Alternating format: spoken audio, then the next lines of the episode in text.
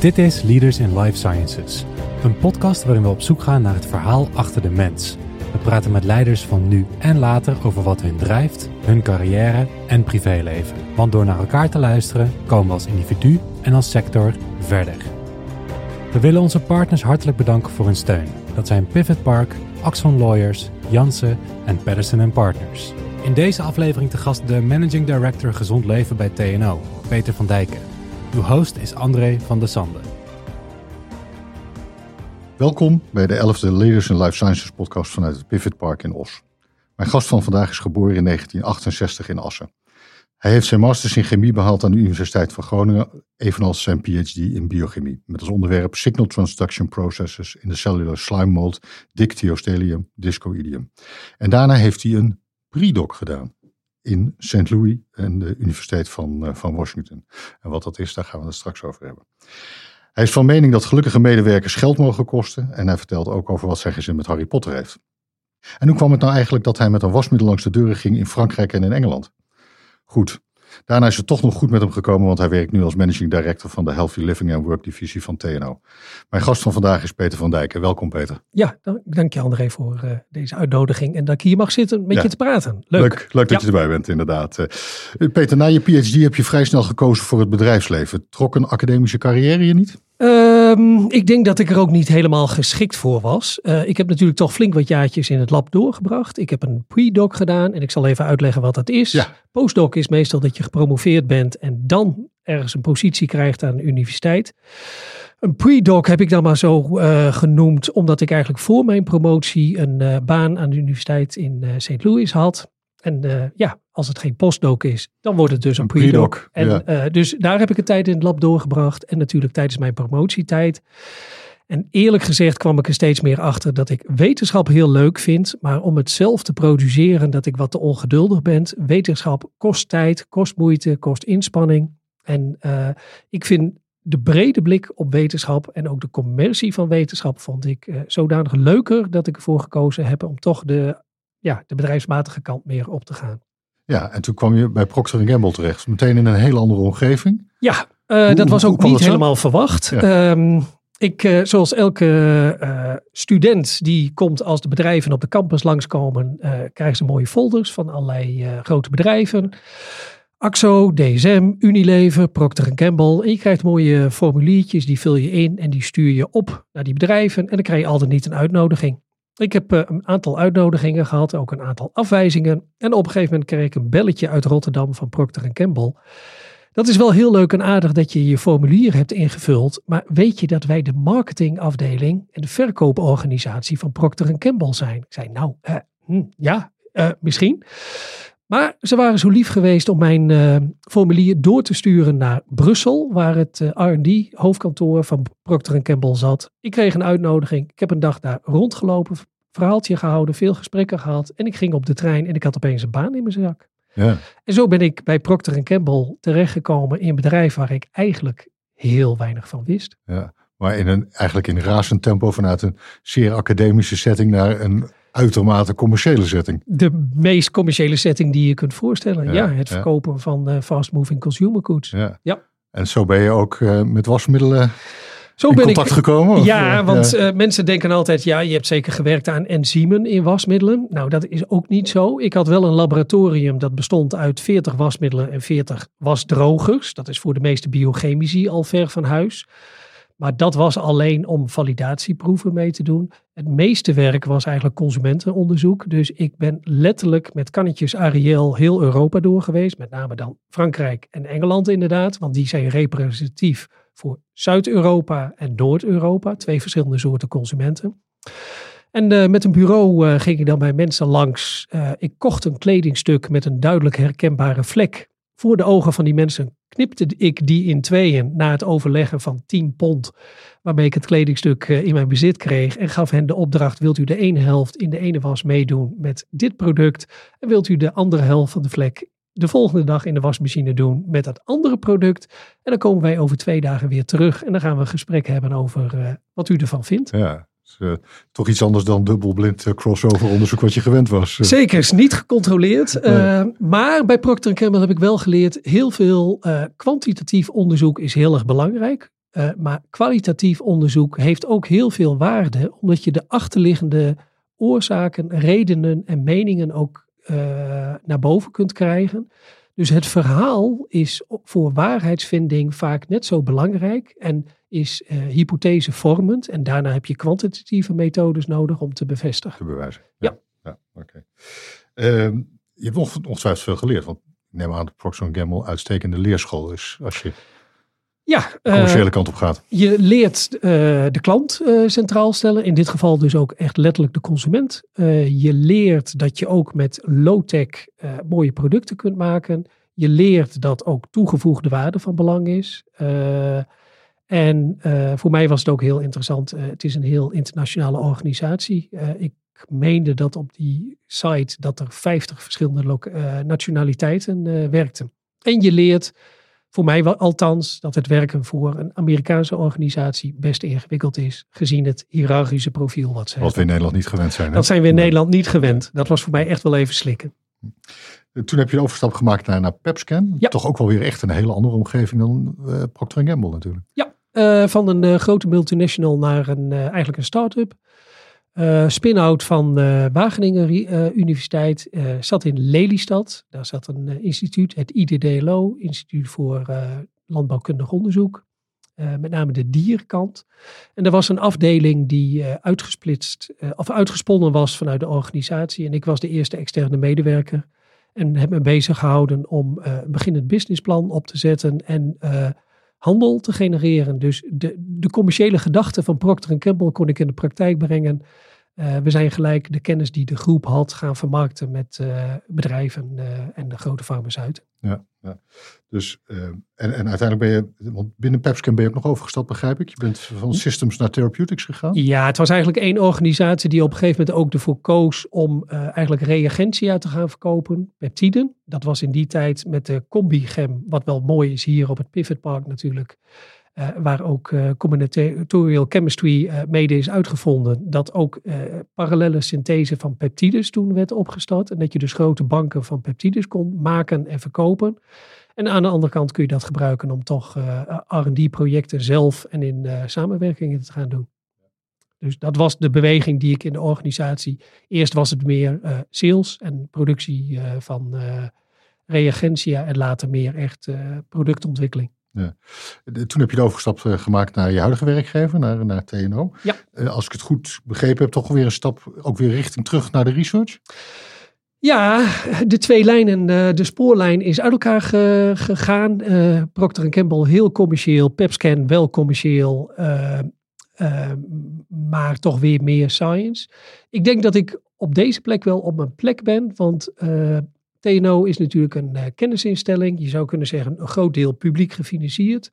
Maar wat misschien veel mensen niet weten, is dat wij uh, gefund worden door het ministerie van EZK. Dus ook met een nadrukkelijke economische opdracht. En in de missie van TNO staat al uh, 90 jaar dat wij voor en met het bedrijfsleven moeten werken. Dus een van onze belangrijkste KPI's is altijd hoe belangrijk zijn, of hoe tevreden zijn de bedrijven met wie je hebt gewerkt. En Hoeveel heb je gedaan de afgelopen tijd? Je werkt op dit moment voor de divisie Healthy Living and, and Work. Eh, kun je daar iets meer over vertellen? Ja, um, dat is een uh, groep van ongeveer 300 wetenschappers met een uh, vrij grote cessuur in het midden. Ongeveer de helft van de mensen uh, zijn beta-wetenschappers, biologen, farmacologen, chemici, veel data scientists die houden zich bezig met eigenlijk de biologie van gezondheid en ziekte. En uh, doen veel werk ook om uh, interventies en moleculen te testen op hun gezond dan wel ziekmakend effect. En aan de andere kant doen we veel werk op het gebied van de arbeidsmarkt, arbeidsmarkttransities en veiligheid en gezondheid op het werk. En dat is een andere categorie mensen. Dat zijn veel arbeidseconomen, psychologen, sociologen. Daar gaat het ook over gedragsmatige aspecten. Het aardige is dat die twee dingen natuurlijk allemaal bij elkaar komen. Uh, dat uh, werken en leven en dat gezond en blij en goed kunnen doen, dat is het welzijn van de mens. Ja, ja zeker. En daar komen ze bij elkaar. Nou, daar gaan we zo meteen uiteraard nog iets, uh, iets verder op in. Even misschien een stapje terug. Uh, TNO is natuurlijk bij de meeste mensen in Nederland wel een bekende naam. Iedereen heeft wel eens van, van, van TNO gehoord. Maar kun je iets meer vertellen over de ontstaansgeschiedenis van TNO en hoe dat begonnen is? Ja, um, in de jaren 30 was er een economische crisis. Uh, en ik zeg altijd, Nederland heeft daar twee leuke dingen aan overgehouden. We kregen toen de arbeidsinzet, waar we de afsluitdijk aan te danken hebben, die nog steeds vanuit de ruimte te zien is. Het andere is dat de overheid toen ook uh, ervoor gekozen heeft om zichzelf ook uh, te innoveren en te investeren uit de crisis. Uh, TNO is opgericht. Daar is een commissie geweest die dat geadviseerd heeft aan de overheid. En de overheid is daarin meegegaan. Uh, het is altijd heel sectoraal geweest. Dus in het begin was er een leerinstituut TNO, een metaalinstituut TNO. Uh, er was een instituut die was bezig met kleding. En eigenlijk TNO is in alle jaren meegegroeid uh, met, de, met de economie. En nu hebben we dus onderdelen die houden zich bezig met de high-tech sector, de life sciences, infrastructuur. Dus TNO is in die zin misschien wel een beetje een bureaucratische organisatie, maar wel goed volgend met wat er in de maatschappij gebeurt en in sommige dingen ook leidend. Ja, en de manier waarop jullie georganiseerd zijn, je noemde net al een aantal divisies binnen, binnen TNO. is daar een relatie met hoe bijvoorbeeld de topsectoren in Nederland georganiseerd zijn? Er is een uh, zwakke afspiegeling van de topsectoren. Uh, we noemen het zelf net iets anders, maar uh, je zou kunnen zeggen de, het gebied high-tech industrie, dus HTSM, dat is een hele belangrijke poot voor TNO, omdat TNO toch een, ook een belangrijke technologische component heeft. De groep waar ik verantwoordelijk voor ben, die is één op één gekoppeld aan de topsector LSH, Life Sciences en Health. Hoewel natuurlijk het arbeidsmarktdeel niet echt uh, life sciences is. Maar als je het vreemdt als het bevorderen van gezondheid, dan past dan het, past het weer heel ja. goed in. Ja, ja. Dus het is er een, een, redelijke afspiegeling van de topsectoren. Ja. Je, zei net uh, dat binnen jouw divisie 300 medewerkers, maar in totaal TNO zijn 3400 medewerkers. Ja, dat is een, grote organisatie. Een hele grote organisatie. En is dat iets wat, je zei zelf al, het komt vanuit de overheid, is dat dan iets wat langzaam afgebouwd gaat worden of groeit het juist? TNO um, is denk ik uh, altijd in een golfbeweging. Uh, de overheid is uh, volgens mij in een patroon van decades altijd weer aan het intensiveren of extensiveren. Na de crisis van 2008 is er een flinke krimp geweest in de funding die TNO krijgt. Nou, dat werken wij direct in het aantal mensen, want mensen is de belangrijkste asset die we bij TNO hebben. En op dit moment zie je dat er juist weer een grote groei is. En dat wordt heel erg gedreven bijvoorbeeld door de grotere investeringen in het ministerie van Defensie. Want TNO is het huislab van het ministerie van Defensie. Dus je ziet dat daar een hele grote groei plaatsvindt op dit moment. Ja. En, waar gaat die groei dan naartoe? Waar, waar zit die groei hem dan in binnen Defensie? Um, ja, dat is een uh, behoorlijk classified gebied. Daar wordt natuurlijk met uh, staatsgeheimen gewerkt. ik heb zelf ook een screening moeten doen om deze functie te hebben. Ik weet dus niet op details wat er gebeurt, maar het gaat wel ook over meer inzetbaarheid van personeel. Dat is heel erg belangrijk. Dus dat defensiemedewerkers uh, vitaal zijn, gezond. En het gaat ook echt over wapensystemen. Sonar, radar, uh, nieuwe uh, schepen, nieuw materieel. Daar, bij al die zaken is TNO betrokken. Ja. En nou, digitalisering. Dan gaan we gauw over naar minder classified. Ja. En dat is jouw eigen, jouw eigen afdeling, jouw eigen unit. Healthy Living and Work, zo, zoals we al zeiden. Ehm, jullie schrijven op de website, we hebben vijf belangrijke speerpunten. Kun je daar iets meer over vertellen? Uh, ja, uh, Misschien dat ik ze iets anders doe dan op de website, uh, dat ik ze ga benoemen. Er zijn, uh, uh, de eerste is dat we een belangrijk werk doen op het gebied van de jeugdgezondheidszorg. Dat weten veel mensen niet, maar bij TNO wordt veel gedaan aan de richtlijnontwikkeling voor de jeugdartsen. Daarnaast, en dat is de reden dat ik altijd zeg, als iemand zegt ik ken TNO eigenlijk niet, als je zelf kind bent geweest en je, of je hebt kinderen, dan ken je TNO. Want de groeicurves die bij het consultatiebureau worden uh, gebruikt, die worden door TNO beheerd. Wij beheren al die data anoniem. Maar wij gebruiken die nu tegenwoordig ook met uh, uh, artificial intelligence om die te kunnen gebruiken om heel vroeg signalering bij kinderen te doen als er in de ontwikkeling iets misgaat. Voor Nederland is dat uh, interessant en belangrijk, maar met name gebruiken we dit ook in uh, derde wereldlanden, waar eigenlijk een groeicurve uh, het meest high-tech is wat de mensen hebben om iets over de gezondheid van de kinderen te kunnen zeggen. Dus een, een organisatie als de Bill en Melinda Gates organisatie, die vraagt ons ook geregeld om voor nieuwe landen dit soort dingen te ontwikkelen. Nou, dat is één van de vijf. Andere is leefstijl, leefstijl geneeskunde, daar zetten we sterk op in. Ik zei al, de arbeidsmarkt, dat is een belangrijke. En uh, de ontwikkeling, het ontwikkelingsproces van medicijnen vinden we ook een hele belangrijke. En nu kom ik tot vier, dus de indeling is net iets anders dan wat jij op de website hebt eh, gezien. Maar, maar het modo, het covert alles. Ja, ja, ja. goed. Je had het net al over overheidsorganisatie. Hoe worden jullie gefinancierd?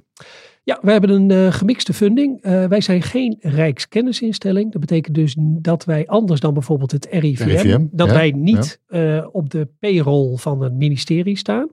Wij krijgen echt een basissubsidie van het ministerie van Economische Zaken. En wij worden geacht daar zelf subsidies van bijvoorbeeld uit Europa of bij MWO of ZonneW bij te halen. En voor ons is dus ook een uh, bedrijfsbijdrage in onderzoek, dan wel als directe opdracht, is voor ons ook heel erg belangrijk voor, de, uh, voor onze profit en loss. En dat is die publiek-private samenwerking die jullie nastreven. Dat klopt. Ja, ja. Dus een deel van jullie funding komt ook uit, uh, uit het bedrijfsleven. Zeker. En dat wordt bij ons streng gemonitord.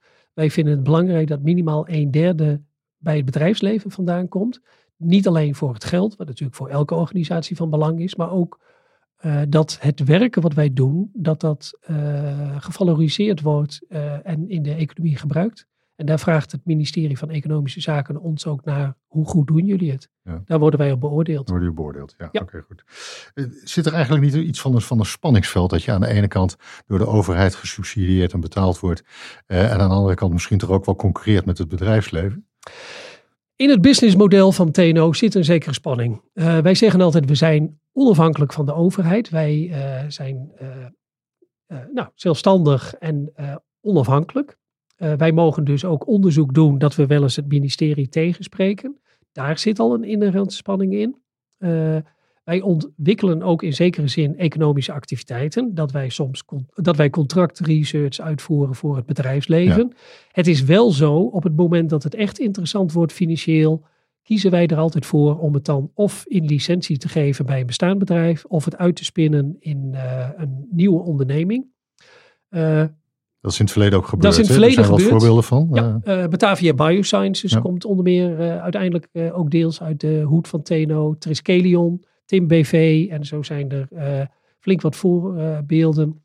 De afgelopen 15 jaar heeft TNO van de 1000 medewerkers in dit veld ongeveer 500 in spin-outs laten gaan. Ja, dus dat, dat is, echt fors, serieus. Fors aantal inderdaad. Uh. En dat geeft ook weer aan dat wij dus permanent in een golfbeweging zitten van groei en krimp. Ja, want hoe bepaal je dan toch dat het moment daar is dat, dat iets, dat, uh, iets uh, uitgezet moet gaan worden in plaats van dat jullie er zelf mee, mee verder gaan? Want wat, wat is dan het moment waarop het nou ja, eigenlijk te groot wordt voor jullie om daarmee door te gaan? Als het winstgevend wordt. Oh, Wij zijn een non-for-profit organisatie. We proberen elk jaar een beetje in de zwarte cijfers te zitten, maar niet te veel rode cijfers is vervelend, want dan kun je de salarissen niet meer be be betalen. Maar op het moment dat het geld dus echt uit een activiteit spuit, uh, dan is dat ook de vraag natuurlijk van de accountant, is dit nog wel des TNO's? En dan bedenken wij zelf ook wel dat het tijd is om uh, iets uit te spinnen. En ik ben zelf nu ook weer bezig met een van de activiteiten. Uh, ja, je, je merkt het als de marge die je op een project kunt vragen bijna ongelimiteerd is. Dan denk je van ja, we hebben een activiteit die gewoon marktgericht is. Ja, dat, uh, en dat moet je niet meer doen. Dat nee, moet je niet okay. willen. Dat vergt een ethische blik, want het zal best moeilijk zijn om dan afscheid te nemen soms van zo'n babytje, of niet? Ja, je snijdt altijd de tak waar je financieel op zit af. Dat doet even pijn, want je kunt naar beneden vallen. Dus, uh, maar aan de andere kant, uh, een kennisinstelling is natuurlijk, heeft ook een stroperigheid. En wij proberen wel echt impact te hebben. En uh, wat we nu doen is bijvoorbeeld een manier om de workflow in de farmaceutische industrie van klinisch onderzoek echt te veranderen. Ja, dat dat land en dat we genoeg capaciteit hebben om de hele industrie dat te kunnen aanbieden. Dat is ook wel iets waar mensen blij van worden. Ja, ja. Is dat eigenlijk niet apart dat jullie je daarmee bezighouden om dat soort processen te verbeteren? Want je zou toch eigenlijk verwachten dat die, uh, die, die beweging vooral ook vanuit de industrie zelf zou moeten komen om dat te verbeteren? Ja, en via de FPA wordt er natuurlijk ook wel, uh, en via de, wat vroeger de IMI heette, worden daar wel uh, op geïnvesteerd. Maar je merkt toch dat de industrie redelijk conservatief is op het gebied van uh, procesontwikkeling. Als je weet dat de route naar de markt bekend is en, en je weet welke investeringen, welke nou zeg eens, data je moet leveren bij de FDA en de EMA, zijn veel bedrijven toch geneigd om dat te doen. En uh, ik merk dat wij soms uh, met gedachten opkomen dat ze, de, de, de industrie toch zegt, ja, kan heel mooi zijn. We doen het toch zoals we deden. Bewijs eerst maar eens dat de FDA de data accepteert en dat we het in het dossier mee kunnen nemen. En daarom kosten sommige dingen ook best veel publieke investeringen om het voor elkaar te krijgen. Um, even terug naar, naar healthy living. Uh, als zodanig healthy living associeer ik ook heel sterk met preventie. Uh, als we kijken naar de kosten van de zorg in Nederland, dan, dan explodeert dat ongeveer op dit moment. Zien jullie daar ook een rol voor jullie zelf weggelegd? Ja, daar zien we een hele belangrijke rol, omdat we natuurlijk toch heel erg wel letten ook op de belangen van de ministeries. Ehm, preventie is een heel moeilijk onderwerp. Ik weet niet of het overal zo is. Het probleem daarvan is dat degene die investeert in preventie meestal niet de baten heeft van de opbrengsten die ervan komen. Uh, en daarom zie je dat veel succesvolle preventieve maatregelen, zoals uh, schoon drinkwater en riolering, zijn allemaal publieke investeringen geweest anders dan kabel-tv. Wat misschien in het begin wel publiek was. En preventie zal er, uh, heeft dus dan ook veel stakeholders nodig. Omdat je het aan de voorkant moet doen. Je voorkomt dat er kosten komen. En daar investeer je in. Dus er zijn weinig opbrengsten anders dan verminderde kosten. En dat is een moeilijk verhaal. En in het kader van het Groeifonds is er nu wel een groot project wat ingediend gaat worden, preventiepromotor, waar wel wordt gekeken of je ook een economische case kunt maken op het gebied van preventie. En die is ook eigenlijk wel te maken, want het gaat uiteindelijk over de inzetbaarheid van de beroepsbevolking. En we realiseren ons pas sinds een aantal jaar dat de krapte op de arbeidsmarkt economische groei en maatschappelijke transities kan belemmeren. Ja. Dus hier zit wel echt een, een haakje achter preventie. Ja, ik denk, ik denk, wel dat er een groot verschil is tussen bijvoorbeeld de aanleg van riolering, waar mensen direct baat eh, bij hebben, uh, waar ook geen gedragsverandering voor, voor nodig is. En als we nu praten over preventie, dan praten we ook heel vaak over zelfgezonder leven. Uh, en dat vergt toch veel meer. Ja. hoe, hoe gaan we dat voor elkaar krijgen? Ja, het is een wicked problem. Uh, wij zeggen altijd wel heel makkelijk van ja, het zijn individuele keuzes. En dat is niet zo de mensen die uh, de grote kans hebben op, uh, zeg eens, welvaartsziektes, die ons uiteindelijk veel kosten. Uh, daar hebben we als maatschappij voor gekozen om die in slechte huizen, op een slechte plek in de stad, zonder openbaar vervoer, met shitty jobs te geven en te weinig geld om juist duurzaam te leven in een gezond huis met gezonde producten. het is een maatschappelijk probleem waar we dus niet met een eenvoudige gedragsapp er zijn, maar het gaat ook over de inrichting van de wijk. Het gaat over regulering, uh, ook uh, van uh, nou, hoe je met producten omgaat. In Engeland is heel succesvol een suikertax ingevoerd. Ja. Je ziet dat dat effect heeft. En het zal dus een mix van maatregelen moeten zijn.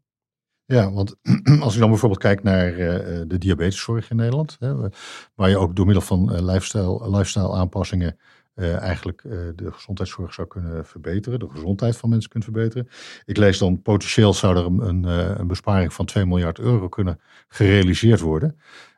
Maar ja, dan heb je dus wel die, echt die gedragsverandering nodig, want anders dan gaat dat niet gebeuren. Dus is het niet zo dat op papier zaken heel makkelijk te becijferen zijn, maar de, de, de, de, de dagelijkse realiteit wat weerbarstiger is? Ja, dat is uh, zeker zo.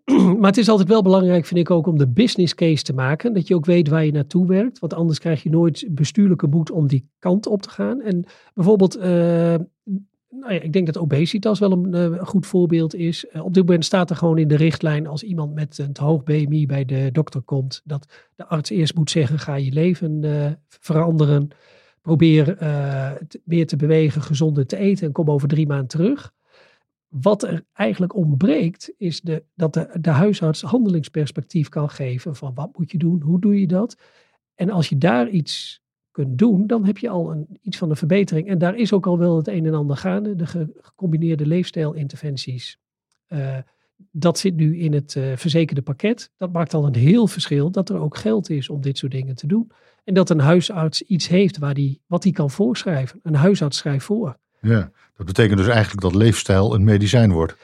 Ja, zo hebben we het in het begin ook uh, stout genoemd. Daar worden uh, sommige artsen, uh, nou, die vinden dat niet leuk. En, maar het, het, is wel de essentie. Het is iets wat je voorschrijft. En deze keer zit het niet in een doosje, maar het zit misschien in de sportschool.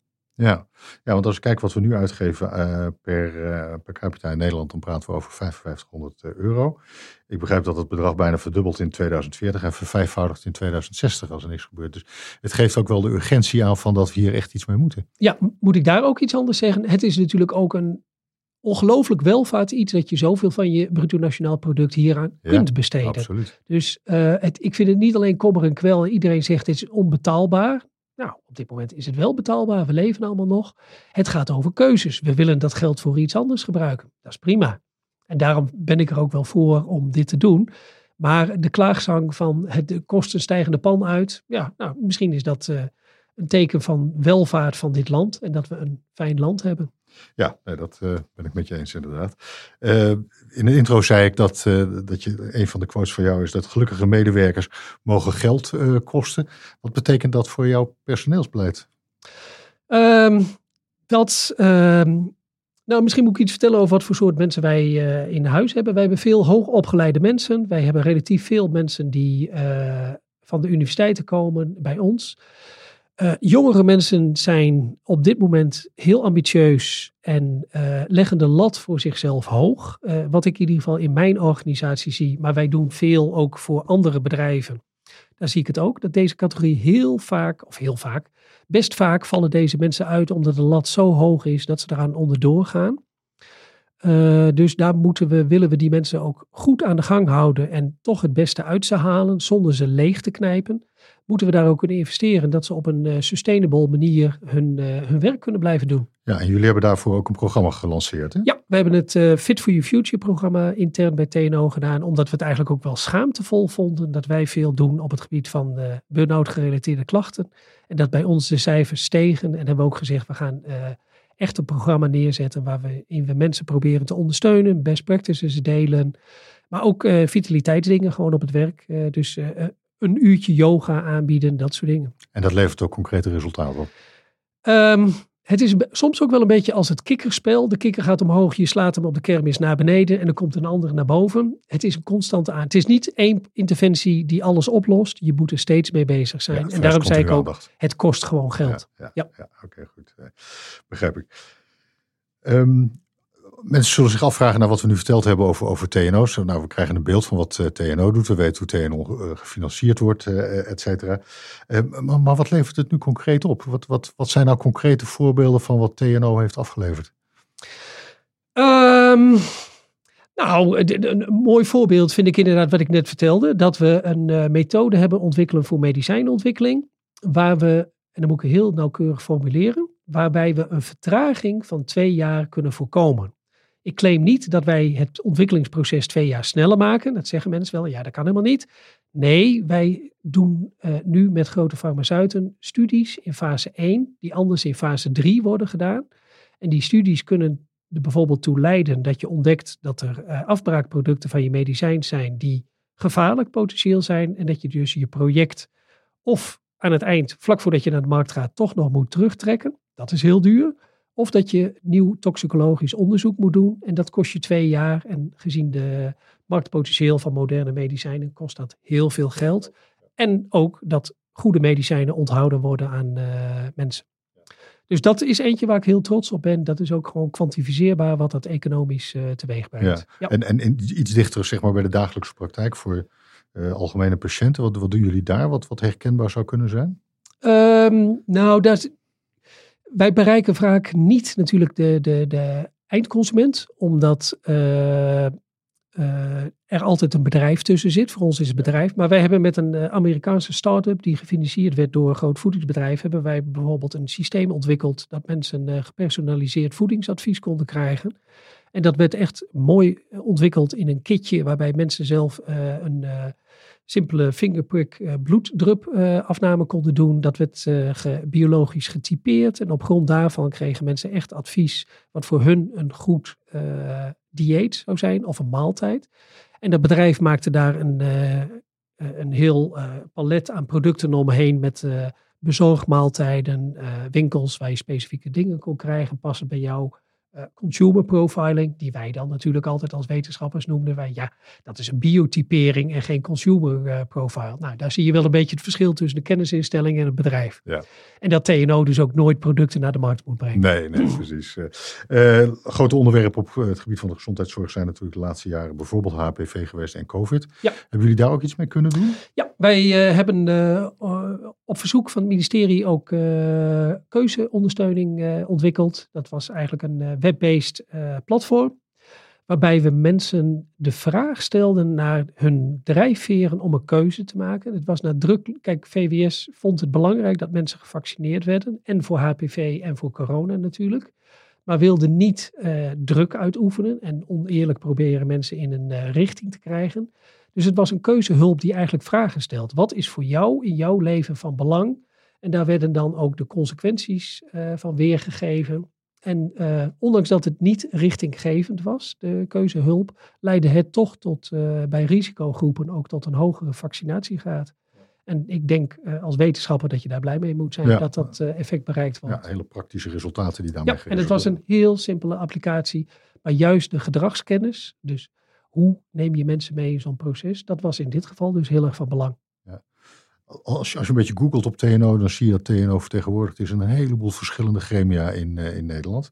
Uh, niet verrassend natuurlijk, gegeven, gegeven de achtergrond. Uh, jullie hebben ook samen met het LUMC het Nederlands Innovatiecentrum voor Leefstijlgeneeskunde gelanceerd. Kun je daar iets meer over vertellen? Ja, dan moet ik twee mensen de eer geven. Hanno Peil, internist aan het LUMC en Ben van Ommen, senior scientist bij TNO. En die kwamen elkaar tegen en uh, Hanno zei: Het is toch afschuwelijk dat wij mensen die ziektes hebben die eigenlijk met leefstijl omkeerbaar zijn, dat we die aan de pillen zetten. En uiteindelijk, uh, nou ja, uh, als mensen diabetes hebben, het ergste geval is, heb je amputaties en oogproblemen. Dan wordt het, en zelfs transplantaties. En zij zijn eigenlijk de geestelijke vader van dit platform, waar we hebben gezegd, we willen ook gaan uitzoeken wat de wetenschappelijke evidence is voor leefstijlgeneeskunde. En dat we ook die beweging in gang zetten. Daar zijn steeds meer partijen erbij gekomen. Uh, mensen zullen het verrassend vinden dat ook uh, grote farmaceutische bedrijven vanuit Nederland uh, daarbij aan bijdragen. Hoewel het doel toch echt is om bij leefstijlziekten pilgebruik te verminderen. Maar het is een coalitie aan het worden die echt actief dingen doen. En uh, het ministerie van VWS heeft uh, recent ook uh, daar besloten om daar meer aandacht op aan te geven. Van, en dat is ook gedreven voor de, door de ambities uit het regeerakkoord. Dus deze twee geestelijke vaders hebben ervoor gezorgd dat er een beweging op gang is gekomen. Ja. En dat heeft een lange adem gehad. Maar ik denk dat het nu inderdaad onvermijdbaar is dat we dit gaan doen. Ja, en het samenbrengen van al die partijen heeft denk ik als doel het bundelen van kennis en daar de beste resultaten dan mee. Ja, het delen van kennis, maar ook uh, iedereen vragen welke verantwoordelijkheid neem jij op je schouders. Kennisinstellingen doen onderzoek.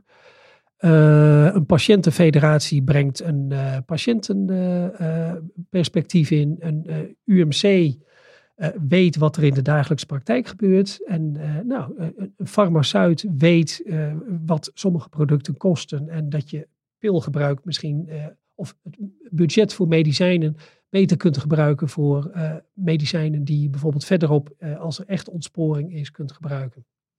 En uh, ik zie ook dat verschillende grote farmaceuten ook steeds meer de preventiegedachte als deel van hun missie zien. Ja, ja oké, mooi. Goede ontwikkeling. Ja. En zeker ook die samenwerking, want dat is waar het in deze podcast heel vaak over gaat. Dus dat er nog wel eens, uh, dat er nog als muren staan tussen de verschillende geledingen van de gezondheidszorg. Tussen overheid, academia, bedrijfsleven, et cetera. Maar dit is een mooi voorbeeld. Ja. Het is natuurlijk ook wel spannend, want iedereen kent de discussie over dure of uh, kostbare medicijnen. En het is heel makkelijk om pharma-bashing te doen. Dat doe ik zeker niet. Uh, want als uh, nou ja, er is natuurlijk toch, zijn er ook veel producten ontwikkeld die echt de levens van de mensen echt uh, significant verbeterd hebben. Dus ik denk, het is een genuanceerd verhaal. En ja, er wordt verdiend en misschien wordt er soms wat te veel verdiend. Maar uiteindelijk, we hebben het nodig met elkaar om het hele palet uh, aan te pakken.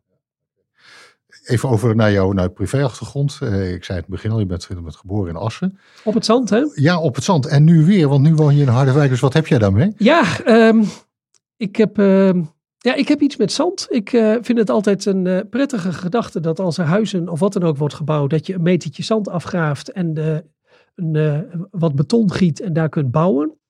Ik denk dat ik niet makkelijk op veengebied zou kunnen wonen. Ik kijk ook altijd met afgrijzen naar, als ik daar eens ben, dat mensen elk jaar 10 centimeter zand moeten storten om hun paardje weer aansluitend bij het huis te krijgen. Nee, dat is natuurlijk wel uh, wat, wat, lacherig, maar ik heb in Lelystad gewerkt, dat hebben we al gedaan. En voor mij was het zand, dus van belang in de polder, was voor mij niet echt een prettige plek, dacht ik, om te wonen. Dus ik heb de kaart gepakt, wat is het dichtstbijzijnde oude land ten opzichte van Lelystad. En dat bleek Harderwijk te zijn. En zodoende woon ik op het zand in Harderwijk. En je houdt de komende de, decennia nog natte of verdroge voeten ook Zeker, volgens mij woon ik op 4 meter NAP plus NAP. En. Als ik landinwaarts ga, gaat het snel omhoog. Ja. Dus, het gezin komt uit Assen, je, je komt uit een groot gezin. Ja, ik ben de jongste nakomertje uit een gezin van zeven. Ja. ja. Vier broers, twee zussen, altijd reuring. Ja, we zijn het voorgesprek al van dan is het of katholiek of gereformeerd. Ja, nee, dit is het noorden van het land, dus dat ja, moet wel gereformeerd precies, zijn geweest. Ja. ja. um, en um, je, je bent zelf getrouwd? Je hebt kinderen? Ja, ik ben getrouwd. Ik heb drie kinderen. En gaan die jou achterna in de wetenschap? Of? Nee, dat is uh, het. Uh, dus de beta-genen heb ik niet zo kunnen overgeven. mijn oudste zoon die heeft aan de hogeschool technische bedrijfskunde gedaan. Het aardige is, hij werkt nu in een productieomgeving en daar analyseert hij wel weer de productiegegevens om op grond daarvan elke dag het proces te kunnen aanpassen. Dus die analytische geest zie ik daar wel weer terug. Dat vind ik mooi.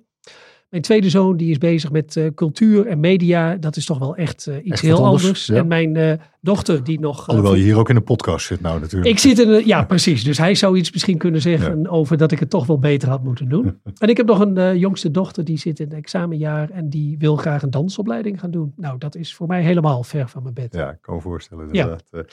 Even terug naar, naar, naar die tongbreker, jouw, jouw PhD. Dictyostelium discoideum. Ja. Later zei jij, uh, daar zit ook nog een managementmetafoor in. Hoe, hoe leg eens uit? Ja, um, Dictyostelium discoideum. Uh, hij heet in het Nederlands een slijmschimmel. Dat klinkt al uh, behoorlijk vies. Aantrekkelijk, ja. Dat klinkt heel aantrekkelijk. hij wordt ook wel een sociale amoebe genoemd. En dat is wel heel aardig. Het is een eencellig organisme. Dus net als uh, een mens uit cellen bestaat, is dit een beestje net als bacteriën die uit één cel bestaat, maar het is dan een schimmel. Um, als er genoeg voedsel is, dan is hij uh, vrij en blij aan het bewegen door de omgeving en deelt zich elke acht uur, groeit exponentieel tot het eten op is. Dan heeft hij een probleem, maar heeft een prachtig mechanisme. Ze zenden de, dan de eerste cel die te weinig voedingsstoffen heeft, zendt een chemisch signaal uit in de omgeving. Dat bereikt de andere cellen. Wat zij doen is dat ze het signaal ook gaan uitzenden. Het is een soort uh, noodsignaal. Uh, de eerste aanmaandag van de maand, uh, 12 uur, de sirene gaat, er is geen eten meer. Maar wat ze ook doen, naast het versterken van dit signaal, is dat ze in de richting van dat signaal kruipen. En als iedereen in de richting van een centraal punt gaat kruipen, dan kom je allemaal bij elkaar. Dus 100.000 cellen komen ongeveer bij elkaar en die vormen een uh, met het oog zichtbaar slakje, wat als veelcellig organisme kan bewegen. En die, uh, dat slakje dat zoekt een plek op waar het uh, goed kan overleven en vormt dan een fruitlichaampje zoals dat is, waarbij er sporen worden gevormd die overleven, waarbij de andere cellen zich opofferen om eigenlijk het staafje te vormen waar die sporen opkomen. Dus um, als er wordt gezegd het collectief is belangrijker dan het individu, dan geldt dat voor dit uh, organisme zeker. En je zou ook kunnen zeggen in organisaties, ik gebruik het wel eens als het gaat over groepsdynamiek. Ja, wij zijn de soort dictyostelium. Wij moeten overleven. En ik wil niet zeggen dat mijn medewerkers dood moeten gaan, maar individuele belangen gaan soms, vind ik, onder, uh, zijn minder van belang dan het uh, collectieve belang. Ja, dat is ook een vorm van fit for future, maar dan op een andere manier. De, op een misschien. andere manier. Ja. En ik moet zeggen, als ik dictyostelium was geweest, was ik natuurlijk liever sporen geworden dan stolkcel. Maar ik weet niet of zij er op die manier mee bezig zijn. Even terug naar het vakken. Je, af en toe doe je ook uh, uitspraken die, uh, nou, af en toe wat wenkbrauwen doen fronsen. Of in ieder geval tot, tot discussie leiden. komen een hele aardige tegen in het parool van je. Waarin je zegt, zorgkosten kunnen omlaag als Big Pharma royalties gaat betalen. Ja, dat was natuurlijk enigszins prikkelend. Big Pharma betaalt altijd al wel royalties als ze producten overnemen. Het ging mij eigenlijk over nationale investeringen in kennis en het helpen van kleine bedrijven. We zien toch vaak dat kleine bedrijven falen omdat ze te weinig kapitaal hebben om te laten zien dat hun product echt succesvol is. En ik denk dat er als overheid dat we een. nee, ik moet nog iets eerst zeggen. Als overheid stoppen we heel veel geld in innovatie. Ook medicijninnovatie. En ja, is dat allemaal zo effectief en doelgericht? En ik zou willen dat de overheid gericht bedrijven helpt om wat dan wordt genoemd de Valley of Death te helpen, zodat bewezen kan worden dat het product uh, kansrijk is. En dan heeft het ook meer waarde voor de farmaceut die het uiteindelijk naar de markt brengt. En je zou kunnen beargumenteren dat de investering die de overheid daar doet, eigenlijk zou moeten terugkomen uit de verkopen van de succesvolle verkopen van zo'n product. En daarmee zou je niet de kosten, nee, moet ik het goed zeggen, daarmee zou je niet de prijs van het medicijn verlagen, maar wel de maatschappelijke kosten. En dat zou je kunnen doen in een soort uh, royalty betaling van het bedrijf. Het is niet helemaal een royalty, want het gaat niet over IP, eh, het is intellectueel eigendom. Maar het is wel een mechanisme hoe we, uh, zoals mevrouw Matsukato ook altijd zegt, nationale publieke investeringen eigenlijk toch ook weer terug zouden willen laten vloeien. Uiteindelijk bij succes voor het publieke belang. En ik denk dat dat belangrijk is. Ja, uh, ik denk dat Big Pharma niet onmiddellijk staat te trappelen als we het hebben over het betalen van royalties aan, aan overheden. overheden. Nou, dat weet ik niet. Uh, als je een beter product hebt uh, bij partnering, waar, wat een grotere dataset heb, heeft en beter bewezen is, uh, ik denk dat dat ook hun slaagkans verhoogt en dus ook misschien de financiële propositie voor hun aantrekkelijker maakt. Dus, denk je niet dat het tot een, een prijsopdrijvend effect uh, gaat leiden? Ja, maar daar had ik natuurlijk bedacht dat er ook een nationale component in zat. Als wij als Nederland dat doen, dan profiteren we van het succesvolle product wat in de rest van de wereld wordt verkocht. De Nederlandse markt is uh, maximaal, nou denk ik, 3% van de wereldmarkt. Dus we hebben een multiplier van 33,3% op wat we doen. Kijk. Keer. Okay. Het wordt echt een business case. Het wordt weer, ja, je weet, ik hou van business cases. Goed. Ja. Uh, verder doe je ook uitspraken over animal testing, want ook daar heb je een mening over. Um, ja, um, wij zijn heel actief uh, bij proefdiervrije innovatie. Moet ik hier eerlijk zeggen, bij TNO doen we dierproeven. Daar schamen we ons niet voor. We hebben uh, proefdierbeleid. voor veel zaken is het gewoon nog niet mogelijk om zonder proefdiertesten dingen te doen. Uh, dat laat onverlet dat je altijd moet kijken, kan het beter? Uh, en dat is ook een van de dingen die we deden, wat ik net zei, met de workflow van medicijnontwikkeling veranderen. Er zijn gewoon dingen die je nu nog in dieren doet, die je idealiter gewoon in mensen zou willen doen. En, uh, dus nee, ik heb geen ban op dierproeven. Ik vind wel dat we er alles aan moeten doen om het te voorkomen. Bijkomend voordeel is dat natuurlijk de meeste diermodellen een slecht en een slap aftreksel van de mens zijn. En uh, we horen uh, elk half jaar weer dat er een uh, muis is genezen van kanker.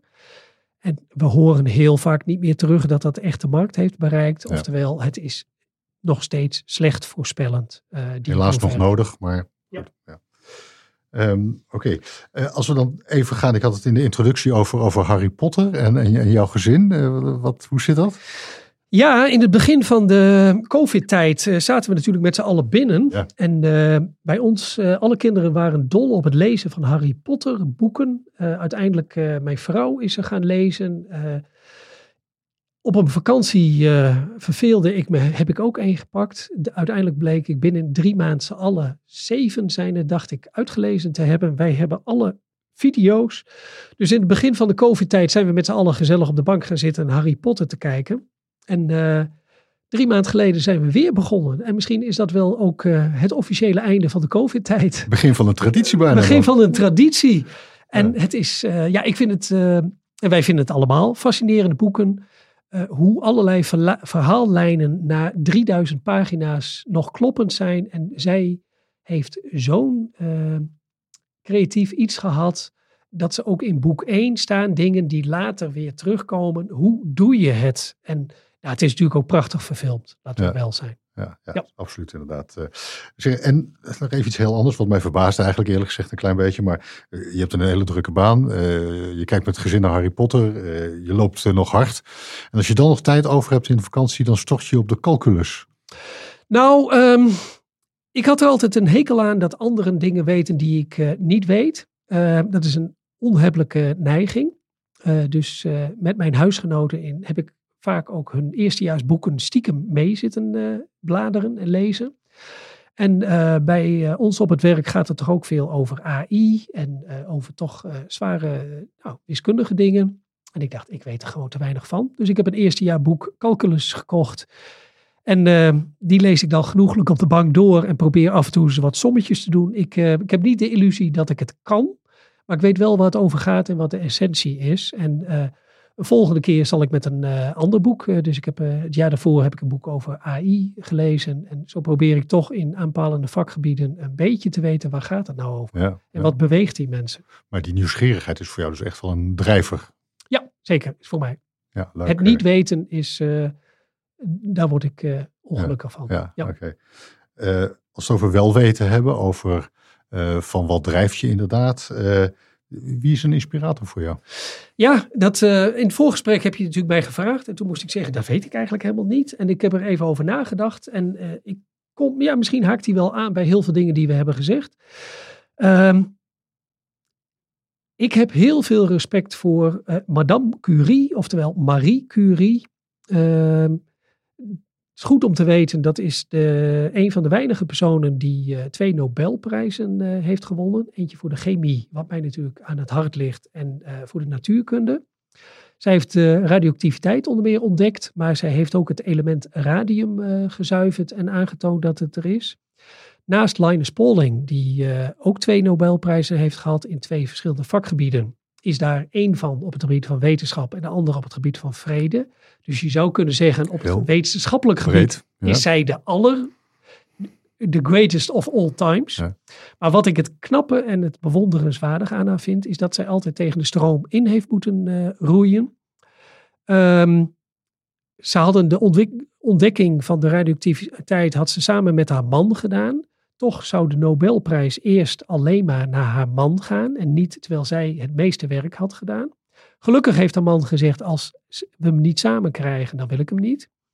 En zij is ook later heel erg tegengewerkt door, zeg eens, middelmatige wetenschappers die nu nog steeds wel eh, benoemd zijn in allerlei eh, termen uit de fysica, die niet geloofden wat zij deed. En dat, ik vind in wetenschap mag je het niet met elkaar eens zijn, maar die echt op een vrouwonvriendelijke manier hebben geprobeerd haar klein te maken.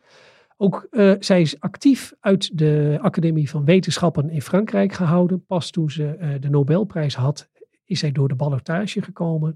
Dit is voor mij echt een schoolvoorbeeld eh, van iemand die nou, tegen de stroom in heeft geroeid. En ik denk dat ook maatschappelijk gezien dat ook nu nog steeds voor vrouwen het altijd moeilijker is dan voor mannen om iets te bereiken. En daarmee vind ik haar naast een, ik ben geen vrouw, maar wel een voorbeeld iemand en ook een bewustwording dat de maatschappij nog niet gelijk is. Ja, onverzettelijkheid is eigenlijk een eigenschap van elke goede wetenschapper, of niet? Ja, dat denk ik wel. Ja, Ja. ja. mooi. Eh, we komen aan het eind van deze podcast, eh, Peter. Eh, misschien hebben we iets nog niet benoemd, of misschien heb je nog een boodschap voor de luisteraars? Ehm, ja, we hebben het heel veel gehad over gezondheid en leefstijl. Ik zou iedereen willen oproepen, denk aan jezelf. Wees een beetje lief voor jezelf. Zeg ik ook vaak tegen mijn collega's, werk is heel belangrijk. Werk is belangrijk voor je gezondheid, maar eh, het is ook een, iets wat je gezondheid kan ondermijnen. Doe alles met mate, drink met mate, werk met mate en eh, wees lief voor jezelf. En eh, stay healthy, zoals we in de coronatijd zijn. En ook nu, na de coronatijd, moeten we daar nog steeds eh, om denken. Ja, nou, dat is een hele mooie slotboodschap. Eh, eh, bedankt dat je hierbij wilde zijn en bedankt voor dit heel interessante gesprek. Nou, dank voor de uitnodiging en ik vond het leuk om met je hierover te spreken. Dit was Leaders in Life Sciences. Dankjewel voor het luisteren. Vond je iets van deze aflevering? Wij ontvangen graag jouw feedback. Wat houdt bijvoorbeeld jou bezig en over wie wil je meer horen? Laat het weten via een Apple of een Google review. Of stuur een berichtje via social media of natuurlijk gewoon per mail. Onze waardering is groot. Tot slot nog dank aan onze partners, dat zijn Pivot Park, Axon Lawyers, Jansen en Patterson Partners.